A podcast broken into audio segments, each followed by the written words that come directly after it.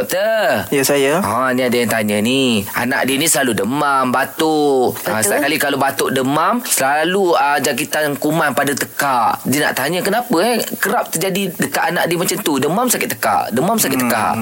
Merah-merah. Okey, demam ni sebenarnya bukan satu penyakit. Jadi demam ni adalah satu respon badan. Respon oh. badan bagi tahu pemilik badan tu bahawa ada, ada satu jangkitan dia sedang melawan. Ha, oh. imuniti badan sedang melawan. Ha, Okey, jadi doktor yang bagus bila dia pergi ke doktor tu, uh-huh. doktor tu akan cari punca. Doktor punca. akan buat pemeriksaan daripada hujung rambut sampai ke hujung kaki. Uh-huh. Ha, melalui saluran pernafasan, saluran pencernaan, mulut, hmm. usus, kulit, tulang dan sebagainya lah. Oh. Jadi untuk simptom anak yang bertanya tadi tu pendengar yang bertanya dia cakap batuk dan juga sesema, batuk sesema dan demam. Uh-huh. Okey, itu adalah salah, salah satu simptom daripada saluran pernafasan, uh-huh. respiratory system. Selain daripada demam, batuk sesema tu, saluran pernafasan ni dia akan apa manifest simptom tu melalui sakit tekak, hidung tersumbat, sesak nafas dan sebagainya lah. Uh-huh. Jadi jawapan dia kenapa anak dia selalu kena? Okey, uh-huh. saya kira di sini saya tidak pasti umur anak dia berapa tetapi uh-huh. kalau anak dia uh, kurang daripada 2 tahun, uh-huh. fasa 2 tahun pertama perkembangan kanak-kanak dia mengalami perkembangan sistem pernafasan tu. Dia uh-huh. tidak matang lagi. Uh-huh. Ha, jadi debu, habuk, habuk akan menyebabkan cepat singgah lah. Ya, cepat singgah. Uh-huh. Lepas tu tu satu. Uh-huh. Yang kedua, sifat kanak-kanak berusia 2 tahun ke bawah ni, dia suka meneroka. Ha, dia ha, ngakak kat dia kotek jumpa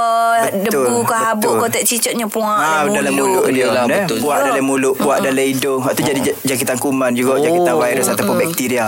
Dan dan kalau dia lebih daripada umur 5 tahun, mungkin disebabkan oleh faktor pemakanan dia. Lebih daripada 2 tahun, hmm. mungkin disebabkan oleh faktor pemakanan dia. Okey. Ha, faktor pemakanan, faktor minuman di mana dia tu selalu membeli makanan yang tidak bersih, makan makanan yang tidak bersih. Ah. Ha, dekat kedai-kedai gerai-gerai di tepi jalan. Saya tidak menyalahkan gerai di tepi jalan sekiranya penjualan bersih. tu bersih. bersih. Ha, makanan ditutup. Uh. Eh. Jadi kalau yang teredah tu cuba elok. elok. Eh. Cuba elok daripada membeli atau membeli makanan atau minuman okay. daripada gerai tersebut. Uh. Ere, maksud masuk sendirilah Mak Syah. Lebih bersih jimat dah, hmm. Mek. Hmm.